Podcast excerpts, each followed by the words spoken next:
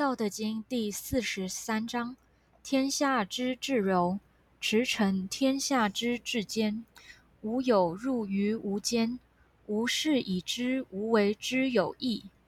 不言之教，无为之义。天下希及之。道德经第四十三章：天下最柔弱的，驾驭驰骋于天下最坚强的。没有实体的，进入没有空隙的。我由此便知道无为的益处。这种无言的教化，无为的益处，天下很少有人能得住啊。